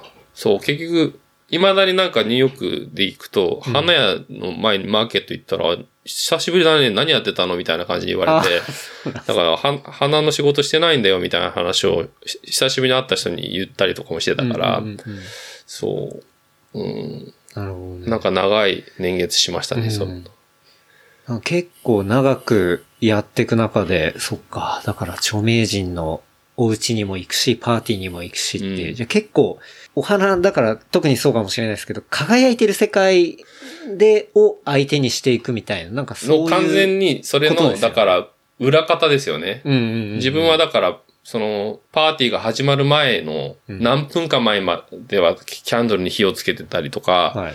もう最後のテーブルセッティングが完了したところのうん最終チェックをして出てく感じのうんうん。ところまでしたりとか、ウェディングとかだと、えっと、ジュイッシュだからユダヤ人の人たちのウェディングとかだと、うんうん。えっと、最初の祭壇みたいなところの飾り付けをした後に、はいそこでワイングラスパリンって割った後、なんか、そこの祭壇が終わった瞬間に、そこを今度、バンケットルーム、パーティールームにするわけですよ。はい、はい、はい。そのパーティールームにするときに、そこに飾り付けたものを全部崩すんですよ。ほでもその飾り付け僕ら、1日から、1日半かけて作ってるものをは、い一瞬でぐしゃぐしゃにするわけですよ。はいすっごいお金お金がかけて作られてるもの。う。うんうん。でもそこにスペース作んなきゃいけないから。はい。なんかそういうのをたくさん見始めたときに、うん。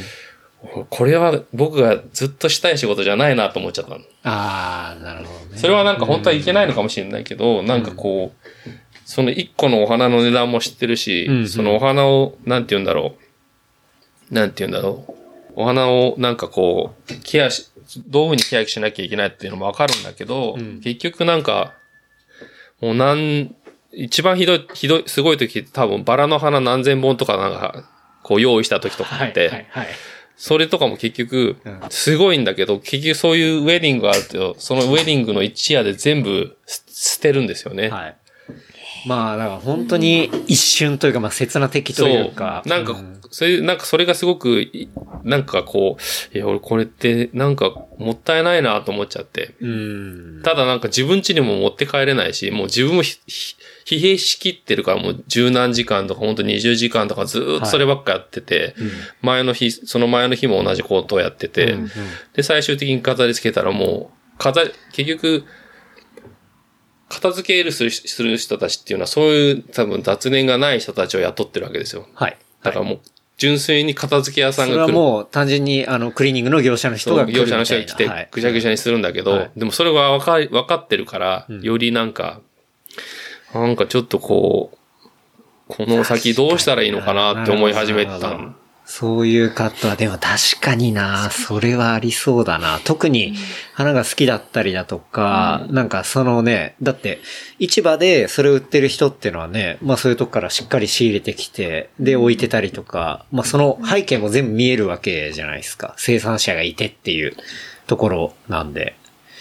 ね、うんなかなかいろいろこう考えちゃうっていうか。で特になんか自分が一緒に働いてたフリーランスのフォあのフローリストの人たちって結構自分では仕入れたりとか、最終のそのプロセスまで行ってない人が多くて、もう本当にそこで働いてるみたいな人たちが多かったから、はい。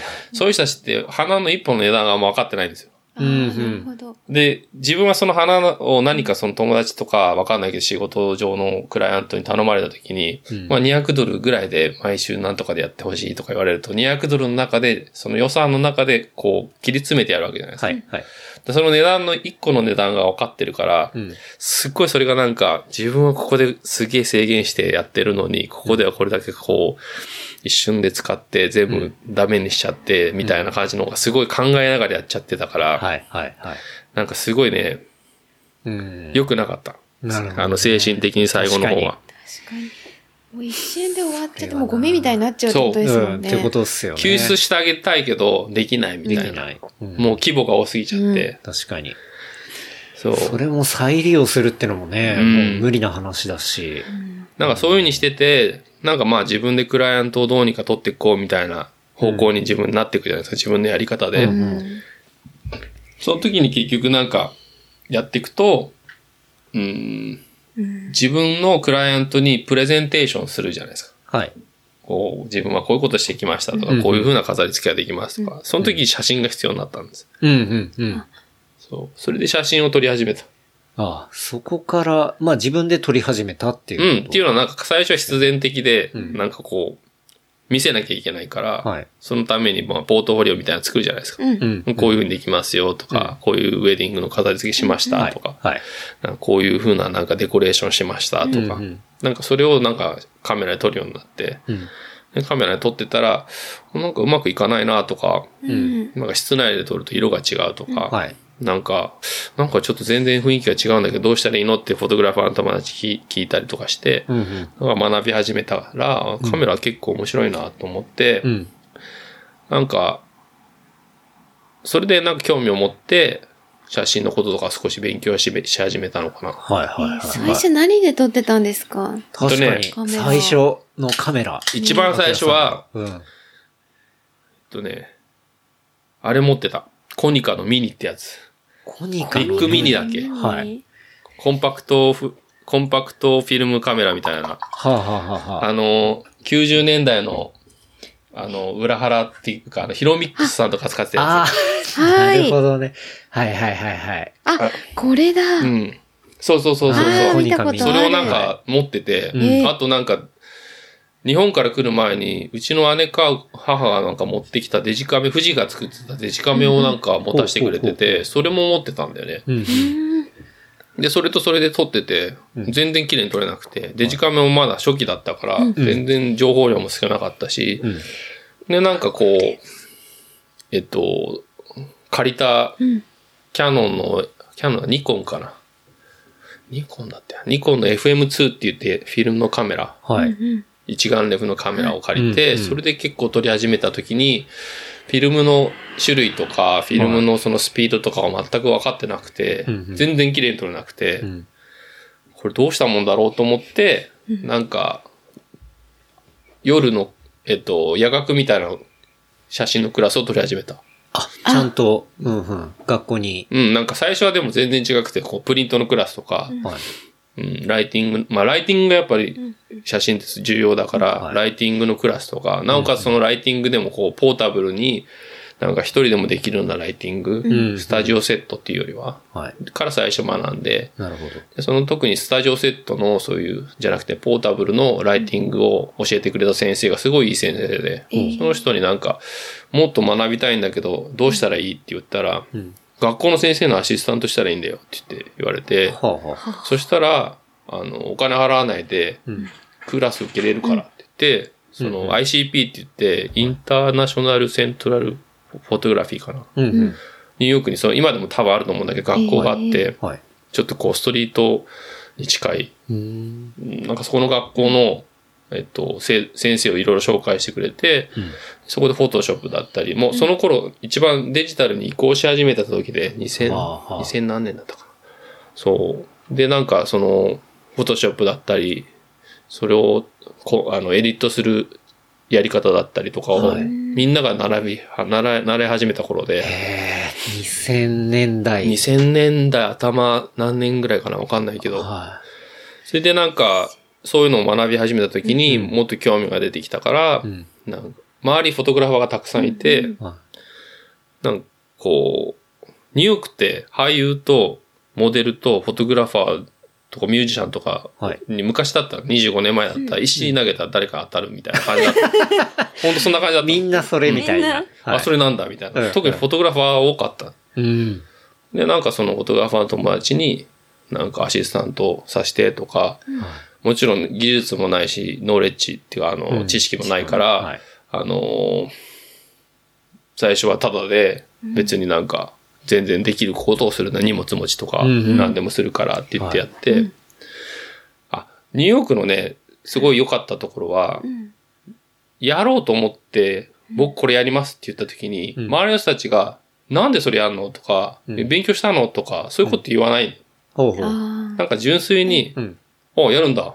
頑張ってよ、みたいな。うんなんかこう応援してくれる気持ちがすごい強くて、で、うん頑張ってる人に対してはなんかこう、すごく応援してくれる、うん。なんか場所だった気がする。うんだからなんかこう、お花だって僕経験がなかったし、はいだから自分で学ぼうともちろん意欲あったから学んだし、たくさん。うんえまあ、僕の場合現場で学ぶことと本だったり学ぶことがあったけど、ですごく学んで、まあ、手先が器用だったっていうのもあったけど、うん。そういうのもできたっていうのもあったし、もう一個の写真に関しても、結局、もしかしたら日本だで僕は同じことしたら、え、ファッション勉強したんでしょ？写真興味ないじゃんみたいな。ふうに言われちゃったような気がする。ああ、なるほどね。やんなくていいじゃんみたいな。うん。だし、なんだろうな。こう、指定関係的な、うんあの、どっかに、あの、入ってやってたとか、なんかそういうのが必要だったりだとか、あ、あの人のところの下にいたので、うん。じゃあ、えっと、こうだねとか、なんか結構もうちょいめんどくさいだと思う。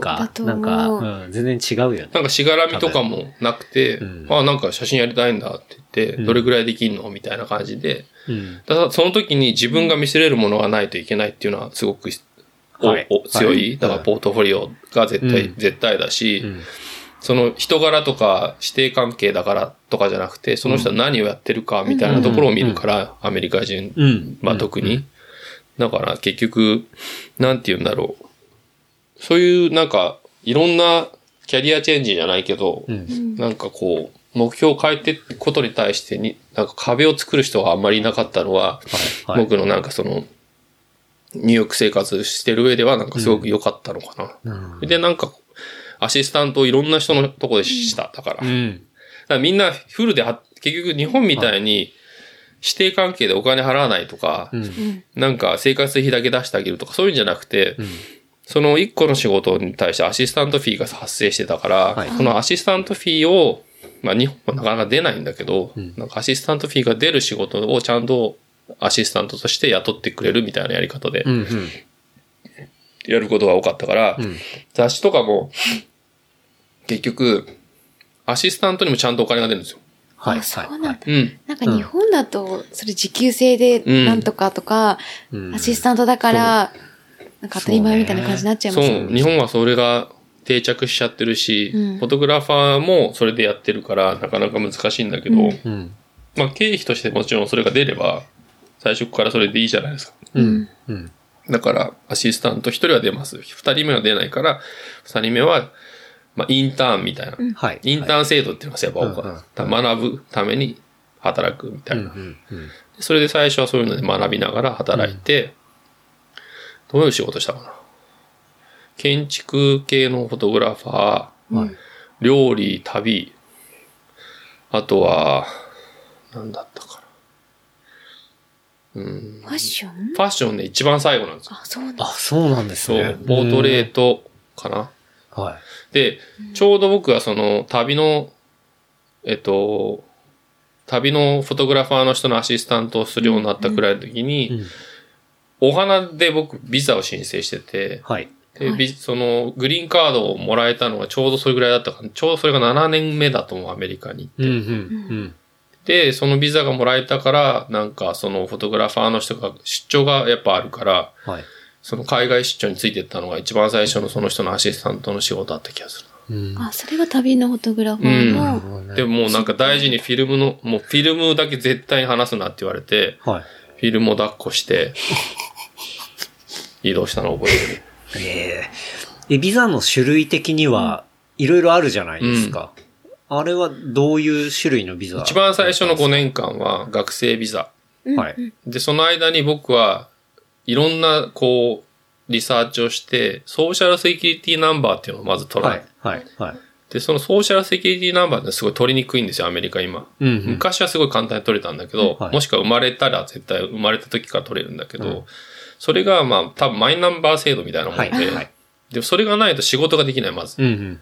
なんでかってタックスが払えないから。うんうんだからそれをもとにタックスを払うから、そのナンバーがあって、そこから、あの、次の就労ビザが関わってくるみたいになってくるから、うんうんまずそれを取った後に、まず、タックスをず、えっと、ロイヤーの人に言われたら、タックスをずっとちゃんと払いなさいって言われて、その以降はその、それに見合ったタックスを払うようにして、うん。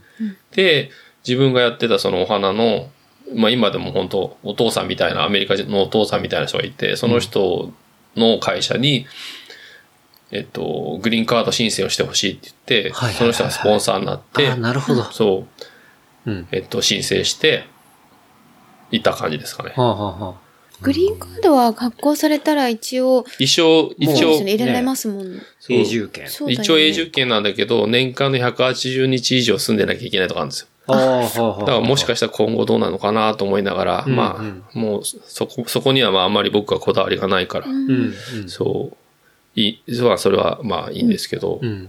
ん。なるほど。そういう、その時はなんかそれを取るのに必死だった気がする。はいはいはい。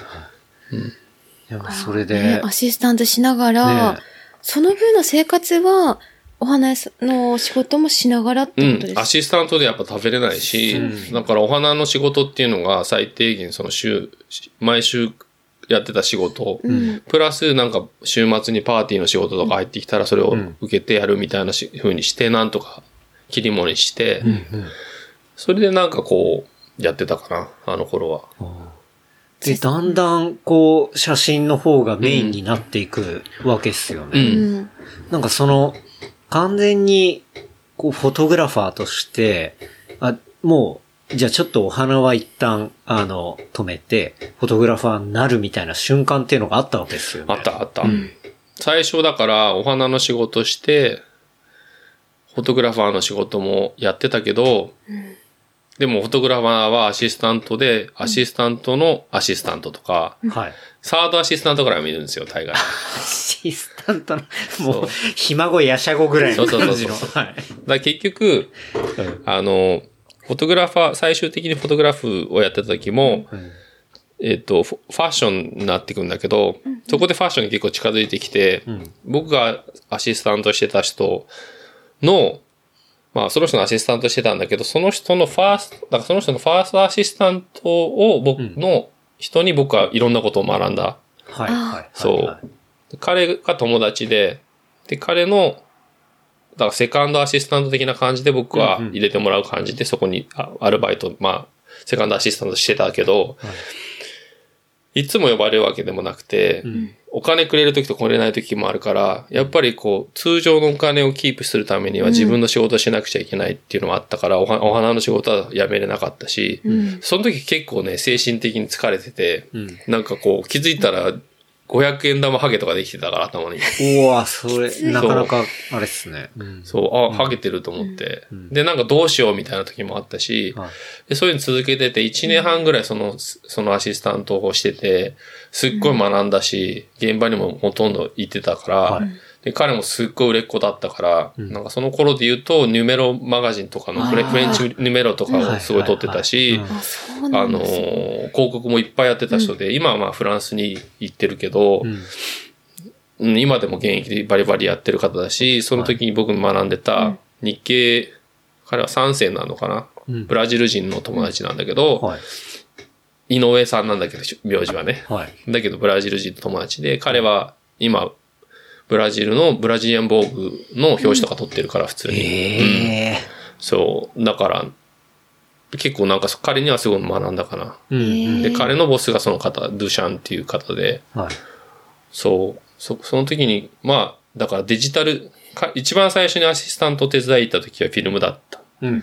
もう本当にフィルムの大きなカメラを、もう、はいフィルムをガンガン、こう、すごい勢いで撮って、広告だから、うん撮って投げつけられて、こう、それをこう、また巻き直すみたいなところから入ってったから、はい。すげえ世界だなと思いながら、それを100、150本ぐらいやったりとかしてたから、なんかすっごいもう全身汗だくで終わるみたいな、はなんかそういうところから入って。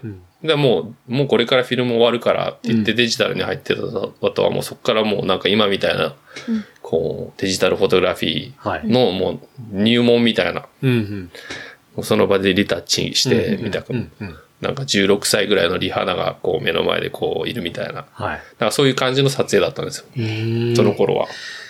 じゃあ、ある意味もう、そ本当に過渡期に過渡期の時にもうで、そう、フィルムからデジタルに変えて、そう。うんで、多分そこで辞めてった人とか、うん仕事が減ってった人もいたし、はい。はい。なんかその過渡期に、まあなんかその場でデジタルのなんか最先端にまあいたんだと思うんだよね。それをみ目の前に見て、うん。未だにこう現役で活動してるフォトグラファーとスタイリストとはい。メイクの人たちのなんか、結局その場にいる時に何が重要かって、その人たちがセレクトしてる時にこれがいい、あれがダメ、みたいな、それが見れるだけで結構いいんですよ。なるほど。うんだからいい悪いみたいなのうんうんうんうが、んその人たちが選ぶものっていうのがどれなのかなっていうのをみ、その場で一緒にこう、体感できるっていうのはすごく良くて、それは多分、こう、み言語化できないですよね、多分。ものすごいね。ね、なんかね、人を入れないんですよ。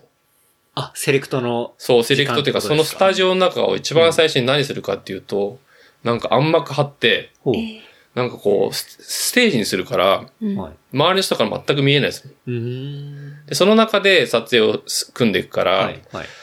何してんだろうって外側から見るようなところで彼らは撮影してるみたいな。う。そう。そうなんだ。で、なんか自分の仲間しか絶対入れないし、はい。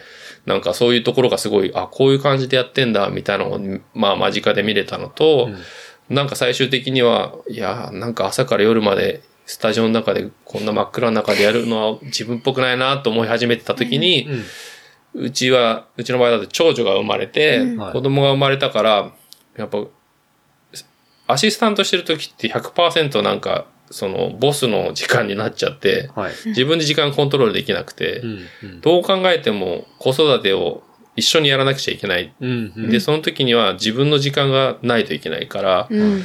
これは難しいなと思った時に、なんか、ちょっとでも小さい仕事でもいいから自分でとりあえずやり始めて、うん。それをキープアップしていくことで、まあ、かっこよくないかもしれないけど、最初は。うん。なんか、こう、ゴールに近づけていったらいいのかなと思って、その時にね、アシスタント辞めたと思う。17年前か。へえ。そう、今今年、ちょう、そう、そうだね。17自年。分で時間を作れるように、っていうのがきっかけってことですもちろん最初全然仕事なかったし、ん。なんかテストシュートとかたくさんしてたし、どうにかこう、次のステップに行けるように、まあチャレンジはしてたけど、そう簡単にそんな写真の仕事を舞い込んでくるわけでもないし、うん。うん。うん。なんか結構なんか、まあその時はその時でうん。もがいてた気がする。そこもでも、ね、自分で営業しながらとか、っていうのをもう必死にやっていくしかないやっていくしかないってことですよね。うん。そう。だって今で言う、なクラウドワークスみたいなのとかないじゃないですか。その、ネット上で、うんなんだろう、こういう仕事があるんで、誰かいませんかっていうのに食いつけないじゃないですか。そう確かに、そのいうふうに。時の営業方法っていうか、あれはもう、あれですか、もう本当つてを辿ってみたいな感じ。にメールして、うん。アートディレクターだったり、フォトグラファーじゃないけど、エージェントの人だったり、スタイリストだったり、モデルエージェンシーだったりにこう会いに行って、自分が持ってる最大限のポートフォリオを見せて、うん。で、そのエージェントの特性に合わせた、なんかこう、自分なりの、まあ、ちょっとポートレートに強いとこはポートレート、うんうん。ファッションだったらファッションみたいに見せて、んそのブックをちゃんと作って店に行くみたいなのをよくやったかな。うん。全然仕事くれなかったけど、ほぼほぼくれないよ、そんなんで。まあね、だって、そういうね、売り込みというか、もう全然レベルの高い人たちがたくさんいたし、なんかその、ハイエンド、ハイファッションみたいな感じのこう、はい。人たちのうん。土壌で自分がやりたいかっていうのも、こう疑問点も出てきてたし、はい。なんか自分がやりたいのは、だから結局その次の段階に行くときに、うん。何を取りたいかとか、どういうふうにして自分はなんか表現していきたいのかみたいなのをずーっと考え始めちゃ、始めたかな、多分。それはもう、そういうことを考え始めるっていうのはね、もう、あ、えっと、アシスタントではなくて、やっぱ一アーティストとして、じゃあ自分の表現とか、まあ強いところとか、じゃあ今後一緒に仕事をやっていくような業界だったりだとか、ブランドとかっていうのはまあどこなんだろうなっていうのが考え始めていってっていうフェーズに入ってきたっていうことなんですかね。みんな結局写真は撮れるし、うん。機材も使えるし、自分なりのなんか解釈の仕方でそのほ表現をし始めるから、結局どういう人が残ってるかって言ったら自分の色があったりとか自分の表現方法がある人っていうのになってきて、機材とかも全く重要じゃなくなってくるんですよ、結局。はい。だから、どういうふうに表現したいかとか、どういうふうに撮りたいかとかが重要になってくるし、その、そこの場をどうやって、うんなんて言うんだろう、やりくりするかみたいな重要になってくるから、なんかそういう方向をもっとより考えるようになったかな。なるほど。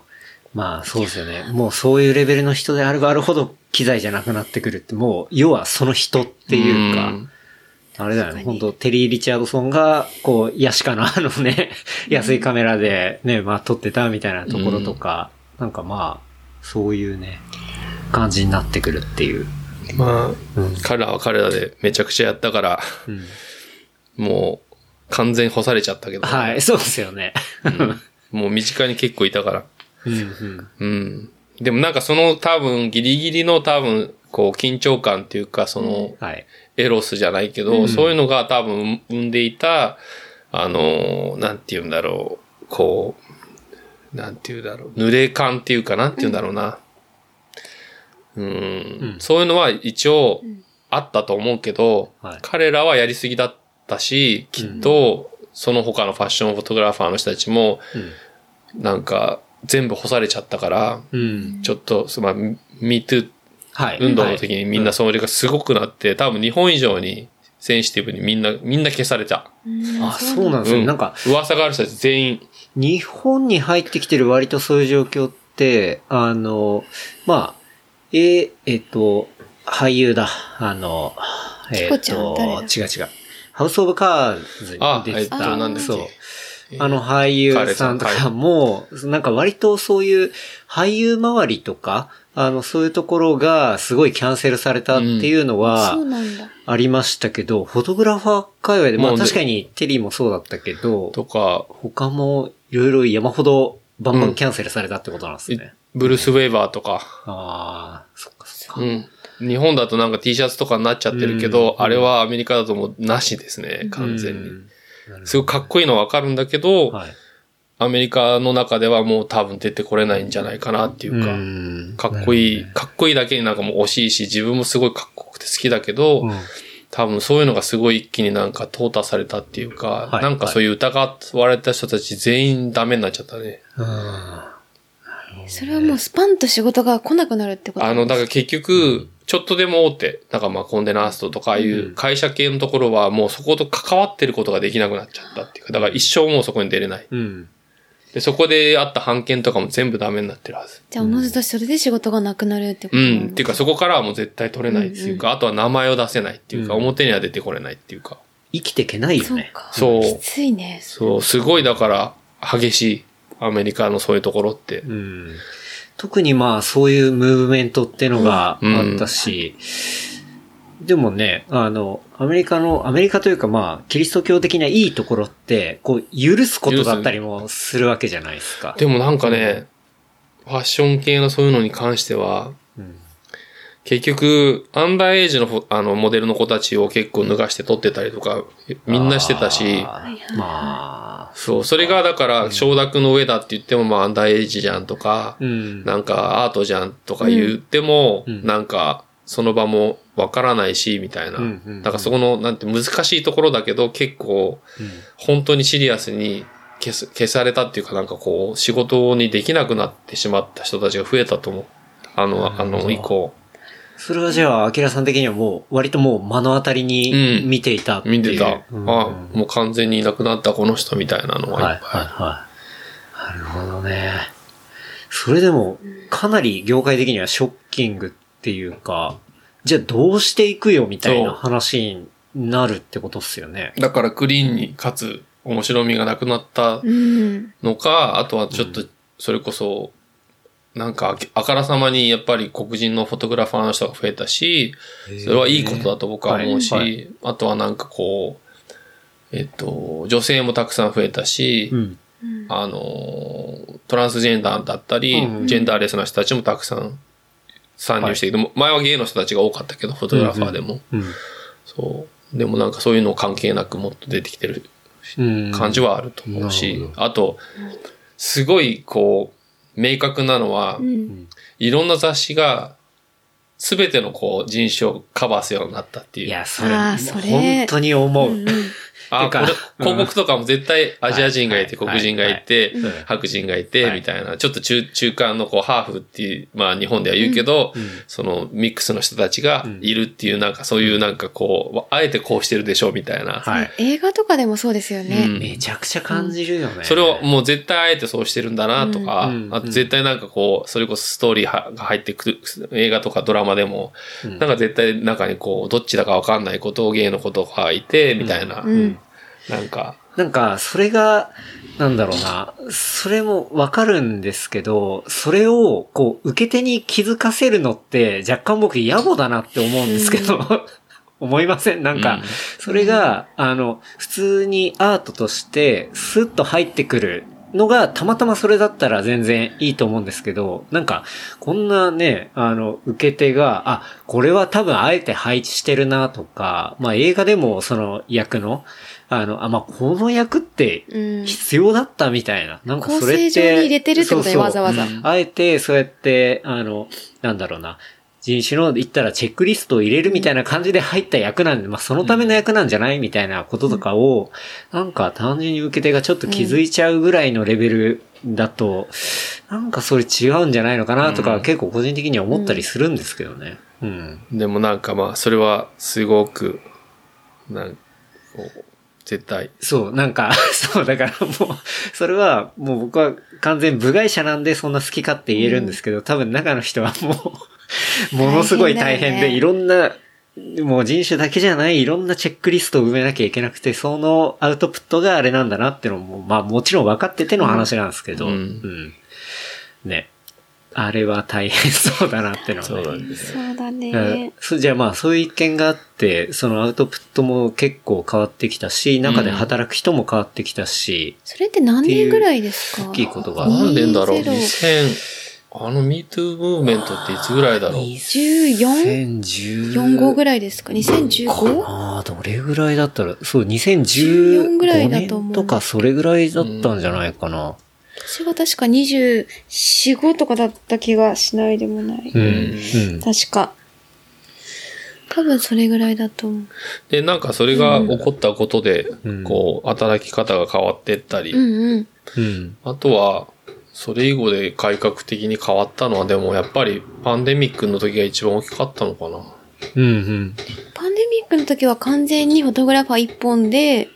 仕事してた時まあですよね。写真の仕事、そう。だから、基本的にもう、だからこの16、16年か。は、基本的に写真の仕事で食べて、いきなんとか生きてた。うん、うん。16年、17年。まあ、いろんな撮影はしたけど、さっきの話でいくと、こう、だんだんね、まあ、自分のやつとかをプレゼンしたりして、うんまあ、徐々に、こう、軌道に乗っていったっていう。そう。でもその中でも波があって、うんそれこそ、えっと、あの、311の時僕にも一応波が来たんですよ。はい。変な、はい。変な、はい。変な、変な意味じゃなくて。やっぱ3、その、東、2011年。の。はい、2011もうあそこの地震の時も、うん。日本からの仕事が完全にストップしたんですね、あの時。ああ、なるほど。で、まあ、はい。アメリカの仕事はあったにもかけど、やっぱ日本の仕事もや、結構やってたから、うんそうすると空き時間ができて、はいその時になんかは、あ、これは何か時間ができたから、個展をしようと思って、作品撮りをして、個展をしたんですよ。えー一番最初。うん。ニューヨークで。えっとね、それはね、東京だった。あ、東京で。はい。青山でやって、うん。なんか植物を、こう、ちょっと、えっと、彫刻っぽく作ったものに、をフィルムで、フィルムで撮って、はい。それをなんかこう、ちょっと、なんて言うんだろうな。白黒、白黒のものにして、なんかこう、サイズ感を変えて、なんかこれって何なんだろうみたいな感じの、なんかこう、写真の作品にしたんだよえね。ーうん。それをして、一回、それを青山のギャラリーでやったら、なんかそこに見に来てくれた人が、はい。今度軽井沢でや、やりなよって言って、あ、じゃあ最初軽井沢でやったんだ。うん。軽井沢でやってて、軽井沢でやった後に、青山のギャラリーを紹介されて、うん。で、青山でやったんだ。うん2回やったんですよ。ええそうなんだ。まあ、日本の仕事はその時ストップしたが、まあ、その個展をやって。そうその時に来たりとか。うん。で、なんか自分の表現方法はこういうの面白いなと思ったけど、ただやっぱり、プリントを自分ができない分プロの人に頼んだら、こんだけお金がかかるんだとか、はい、はい。なんかフィルムでこだわってこうにやっていくと、うんなんか自分が思ってた以上にお金がかかるみたいなことが分かって、うん。で、なんかこう、少しこう、そんなに余裕はないみたいな感じになって、うん。まあそこからまあ、コマーシャルの仕事をずっと続けて、うん。何年かな ?2017 年ぐらいに今度は、アディダスの方に機会をいただいて、はなんかアディダスのキャットストリートのところで、なんか、こう、そこの、その時に彼らが発表したかった商品とちょっと半分コラボレーション、かつ自分のし撮影、あの、写真の表現方法みたいので、うん。うん。なんか、写真展を一回やったのかな。はいはい。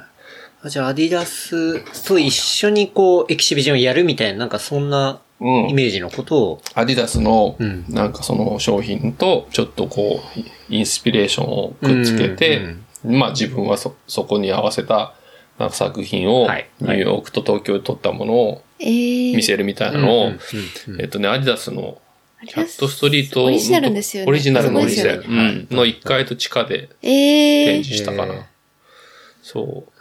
で、なんかその時はなんか自分の持ち出しはあんまりなかったから、うん。負荷はなかったけど、やっぱちょっと自分の、完全な自分のなんかこうクリエーションというよりは、なんかこう、そこの空間を使ったクリエーションだったから、まあ、なんて言うんだろう。半分は、自分半分、相手半分みたいな感じでやった感じで。だからまあ、そういう風にしてでもまあ自分の見せるもの少しできたかなっていうのもあったから、まあなんかそういう形でなんか今後もなんか見せていくのが面白いのかなって思いつつ、うん。生活していかなくちゃいかなくちゃいけないから、んまあコマーシャルの仕事はキープアップして、うんよりこう、取ってこうっていうのは今、まあ、なんでこう、東京にベースを戻したかっていうとこう、なんて言うんだろう。うんいつもなんかこの数年、戻ってくるたんびにこう、やっぱりうん、外から来てる人っていうこう、感覚で仕事を受けてたから、はい。あんまりこう、クリエーションのところにも参加できないし、うん。長い時間いない人っていうふうに思われちゃってるから。こう定期的にやる仕事とかにも参加できないし、はい。なんかそういう感覚がすごいあって、スポットみたいな感じってことですよね。ここだったら入れんじゃないみたいな感じで誘ってくれるみたいな感じがあったんだけど、なんかそういうんじゃなくて、なんかその自分の仲間だったり仕事仲間たちが、こう、現役から結構いなくなっちゃってて今。えー。なんか管理職だったり、なんかそう人を動かす側になってきちゃって、うん。だからその人たちがまだそこにいる間の段階で、なんか現場でなんかこう一緒に何かできたりとか、うん。その人たちが指導の上で現場の子たちと一緒にやったりとかできることが多分もうそんな長くないんじゃないかと思っていい年になってきてるから、そう思ってなんかちゃんとこう腰を据えてやるのは今しかないなと思ったっていうのもすごく強いんですよね。なるほど。うん。まあ年齢的とか、まああとはまあ周りの人のフェーズとかうんっていうのに合わせて、今一度東京みたいな。うんあとはなんかね、ね一一番はもう、うんスタックしてたことが、3年間スタックしてたことで、頭の中がスタックしちゃったんですよね。頭の中はスタスタッうんクスタックってなんていうんだ、こう、まあこう、動かなくなってしまってるっていうか、うんなんかクリエイティブなことをしたかったはずなのに、なんかこう、とどまっちゃってる自分がいて、うん。なんか、やったらいいじゃんって言うんだけど、なんかそういう気にならないみたいな。うんうん。で、なんかずっとこう、ニューヨークに行ったかったはずなのに、うん。別にニューヨークじゃなくてもいいじゃんっていう頭が出てきてるから、うん。でじゃあどこでやるの？とか、今、ここでやればいいじゃんって言うんだけど、何かこう動かない自分が出てきちゃってたから、うん。やっぱそれはなんか動いて、うん。なんか自分の中のこう、か体の中の空気を変えるっていうか、なんかこう、はい、うんはい、はい。気持ちを変えるっていうか、なんかそういうのをすごくそうしたかったっていうのもすごくあると思う。ん。それは、ある意味、アキラさん的にもニューヨークでう、んある程度、まあ、最初は大変だったけど、だんだんまあコネクションもできてきて、まあ、うんうまく仕事もこう回り始めてきている中で、まあ、そこで、じゃあどうしようかな、みたいなところをちょっともやっと考えてたみたいなフェーズだったまあ、ずっと考えてて、うん。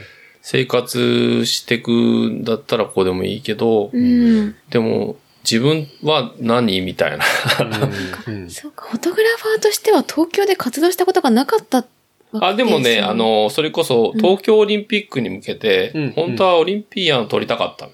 はい、あ、はい。そうなんだ。そう。だから、6年、7、8年前ぐらいから、東京にこう定期的に来るようにしてた。なんかどういう風な感じで、だったら取れるのかな、みたいな。うんうんうんで、最終的にこう近づいていくと、うんどうやらなんか法人化してなきゃいけないし、どうやらなんかこう、広告代理店と繋がってなくちゃいけないっぽいし、みたいななんかことになってきて、はいうんで、なんか IOC かなんかにこう、出向してるお友達がいて聞いたら、はいい、や、もうなんか、アキラさん、ガチガチだから、みたい そうなんな、なだ。感じになった時に、あ、これ入っていけないんだってなって、うんうんなおかつ、コロナで。うん、うん。あの、大会自体も延期になったりとか、あと、まあ、大元の撮影はするけど、あとは、ま、まあ、あの、囲み取材でやるみたいな、で、写真は全部提供されるみたいな感じになった時に、あ、これ入る場所ないんだ、みたいになっちゃった時に、うん。結構、あの、がっくししたんですよね。うん。だから、その時に結構来てたから、うん。なんか、それこそ毎年夏は日本にいるとか、そういうことを結構してて、あ夏来ると、また来てんだ、みたいな感じに言われてたし、でも夏って本当に期間的で同じようなこう動きしかないし、うん。最初はみんなこう面白がって使ってくれるけど、うんうんいつも使ってくれるわけじゃないし、うんうん。いつもその仕事があるわけじゃないし、うん。なんかそういう感じじゃだやっぱダメなんだなと思い始めてた時でもあったっていう。なるほど。なるほど。まあその代わりでお友達だったり仕事仲間だったり、うん。なんかこうそういう人たちには、ね、期間的に会うようになってきてるから、うん。ただそのタイミングが合わないと、結局、数週間の間に仕事が進んでなくて、もう前の段階で仕事が進んでて、その前の段階からこう入ってきてもらわないと、うん。なんかクライアントにもつなげられないとか、まあそうですようね。ん。なんかそういう感じのはもう自分でももう痛感してたから、うん。まあ、夏だけ。大体よくあるのはね、まあどういう感じで撮ります、うん。で、あの、フォトグラフがどどうでっていう、そういうね、最初の段階から、やっぱ顔合わせたりとかして、やっていくっていうのが大体のね、うん。流れだったりもするからってことですよね。うん。というわけで、アキラさんが、まあそうやって、うん。こう日本に、まあ、戻ってくるところまでをね、まあ今、いろんなエピソードをね、挟みながら一緒に聞かせていただきましたけど、うんニューヨークに25年もね、住んでると、うんまあいろんな衝撃を受けたんじゃないかなっていうところっそうだよね。ていうのもまあそこら辺のね、エピソードというか、うんなんか話というか、まあ実際、アキラさんがやっぱその場にいたわけで、こう年代によって、こういろんな感じることも違うと思うし、あとは、その、やっていたことのフェーズによって、なんかびっくりするようなこととか、もういろいろ起きたと思うんで、なんかそこら辺の話もね、ちょっと教えてほしいななんて思ったりしますけど、確かに。なんか、こう、一番衝撃を受けたっていうか、なんかそういうものとか、なんか自分の中でこう印象的だったなとか、自分の中の価値観が変わるとか、なんならもうね、記憶なくしたとか、うん。そんな話とかっていうのなんかあったりします？ややっぱり90年代のん。終わりに僕が行ったから、はニューヨークのクラブシーンはものすごく面白くて、い。うんうん。98年の9月に行って、その着いた日にもうクラブに行ってた。クラブに行ってたんですね。行ってた。そその日もみ3軒ぐらいはしごして、その時に友達が先に行った友達に連れてってもらったところからだったから、上陸当日。うんはいなんかもうよくわかんない世界に引き込まれた感じがあって、はい。なんでこんなところにダンスルームがあるんだみたいなところに入っていくわけですよ。はい。はい。いいな。ぁパカって開けたら、え、ここクラブなんだみたいなところにこう入っていくみたいなのがはい、いきなり始まって、98年。で、その中にこう、こうドラッグクイーンがバーっていて、あーいいな。これなんかピャって見たら、こう、あの、何、ケビン・ウォークインって言っても、その時トップメイキャップアーティストの人が、はい。ケビン・ウォークインいるじゃんみたいな感じの音、その初日にね、はい。いたりとかして、い。その人たちがなんか普通になんかこう、楽しいお話は次週後編に続きます。お楽しみに。話したトピックスはショーノートレプリカント .fm で見ることができます。番組の感想はハッシュタグレプリカント FM までお寄せください。See you next week. バイバイ。